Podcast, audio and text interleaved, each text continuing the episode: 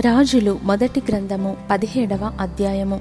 అంతటా గిలాదు కాపురస్తుల సంబంధియును తిష్బియుడునైన ఏలియా అహాబు నొద్దకు వచ్చి ఎవని సన్నిధిని నేను నిలవబడి ఉన్నానో?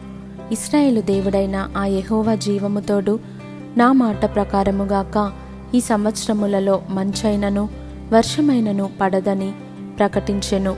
పిమ్మట యెహోవా వాక్కు అతనికి ప్రత్యక్షమై నీవు ఇచ్చట నుండి తూర్పు వైపునకు పోయి యోర్ధనునకు ఎదురుగానున్న కెరీతు వాగు దగ్గర దాగియుండుము. ఆ వాగు నీరు నీవు త్రాగుదువు. అచ్చటికి నీకు ఆహారము తెచ్చినట్లు నేను కాకోలములకు ఆజ్ఞాపించుతునని అతనికి తెలియజేయగా అతడు పోయి యెహోవా సెలవు చొప్పున యోర్ధనునకు ఎదురుగానున్న కెరీతు వాగు దగ్గర నివాసము చేసెను. అక్కడ కాకోలములు ఉదయమందు రొట్టెను మాంసమును అస్తమయమందు రొట్టెను మాంసమును అతని యొద్దకు తీసుకొని వచ్చుచుండెను. అతడు వాగునీరు త్రాగుచూ వచ్చెను. కొంతకాలమైన తరువాత దేశములో వర్షము లేక ఆ నీరు ఎండిపోయెను. అంతట యహోవాకు వాక్కు అతనికి ప్రత్యక్షమై ఇలాగు సెలవిచ్చెను. నీవు సీదోను పట్టణ సంబంధమైన సారెపతు అను ఊరికి పోయి అచ్చట ఉండుము. నిన్ను పోషించుటకు అచ్చటనున్న యొక్క విధవరాలికి నేను సెలవిచ్చి తిని అందుకతడు లేచి సారెపతునకు పోయి పట్టణపు గవిని యొద్దకు రాగా ఒక విధవరాలు అచ్చట కట్టెలు ఏరుచుండుట చూచి ఆమెను పిలిచి త్రాగుటకై పాత్రతో కొంచెము నీళ్ళు నాకు తీసుకొని రమ్మని వేడుకొనెను. ఆమె నీళ్ళు తేబోవుచుండగా అతడామెను మరలా పిలిచి నాకొక రొట్టె ముక్కను నీ చేతిలో తీసుకొని రమ్మని చెప్పెను. అందుకామె నీ దేవుడైన యహోవ జీవముతోడు తొట్టిలో పట్టెడు పిండియు బుడ్డిలో కొంచెము నూనెయు నా యొద్దనున్నవే గాని అప్పమొకటైనా లేదు.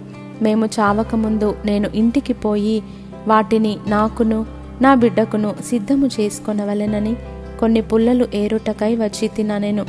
అప్పుడు ఏలియా ఆమెతో ఇట్లనెను భయపడవద్దు.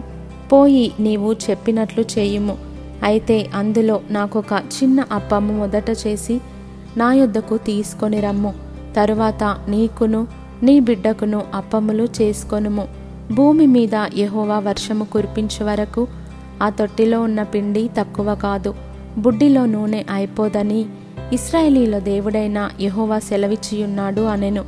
అంతటా ఆమె వెళ్ళి ఏలియా చెప్పిన మాట చొప్పున చేయగా అతడును ఆమెయు ఆమె ఇంటివారును అనేక దినములు భోజనము చేయొచ్చు వచ్చిరి.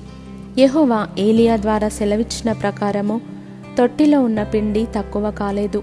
బుడ్డిలో ఉన్న నూనె అయిపోలేదు. అటు తర్వాత ఆ ఇంటి యజమానురాలైన ఆమె కుమారుడు రోగి అయి ప్రాణము నిలువజాలనంత వ్యాధి గలవాడాయెను. ఆమె ఏలియాతో దైవజనుడా నా యొద్దకు నీవు రానిమిత్తమేమి నా పాపమును నాకు జ్ఞాపకము చేసి నా కుమారుని చంపుటకై నా యొద్దకు వచ్చితివా అని మనవి చేయగా అతడు నీ బిడ్డను నా చేతికిమ్మని చెప్పి ఆమె కౌగిటిలో నుండి వానిని తీసుకొని తానున్న పై అంతస్తు గదిలోనికి పోయి తన మంచము మీద వాని పరుండబెట్టి యహోవా నా దేవా నన్ను చేర్చుకొనిన ఈ విధవరాలి కుమారుని చంపునంతగా ఆమె మీదికి కీడు రాజేసితివా అని యహోవాకు మొరపెట్టి ఆ చిన్నవాని మీద ముమ్మారు తాను పారచాచుకొని యహోవా నా దేవా నా మొర ఆలకించి ఈ చిన్నవానికి ప్రాణము మరలా రానిమ్మని యహోవాకు ప్రార్థింపగా యహోవా ఏలియా చేసిన ప్రార్థన ఆలకించి ఆ చిన్నవానికి ప్రాణము మరలా రానిచ్చినప్పుడు వాడు బ్రతికెను. ఏలియా ఆ చిన్నవాణ్ణి తీసుకొని గదిలో నుండి దిగి ఇంట ప్రవేశించి వాని తల్లికి అప్పగించి ఇదిగో నీ కుమారుడు వాడు బ్రతుకుచున్నాడని చెప్పగా ఆ స్త్రీ ఏలియాతో నీవు దైవజనుడవై ఉన్నావనియు నీవు పలుకుచున్న యహోవ మాట నిజమనియు ఇందుచేత నేనెరుగుదుననెను.